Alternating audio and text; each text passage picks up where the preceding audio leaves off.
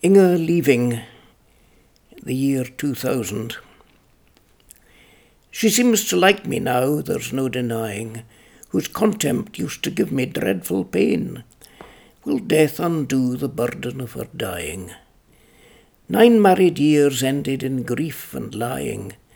Thirty years later, we're in bed again.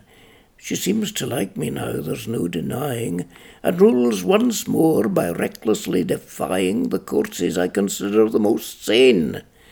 Will death undo the burden of her dying? She never felt it false to be relying on people she regarded with disdain, yet seems to like me now, there's no denying. Is it my strength or weakness that's supplying the company she needs to ease her pain? She seems to like me now, there's no denying. Will death undo the burden of her dying?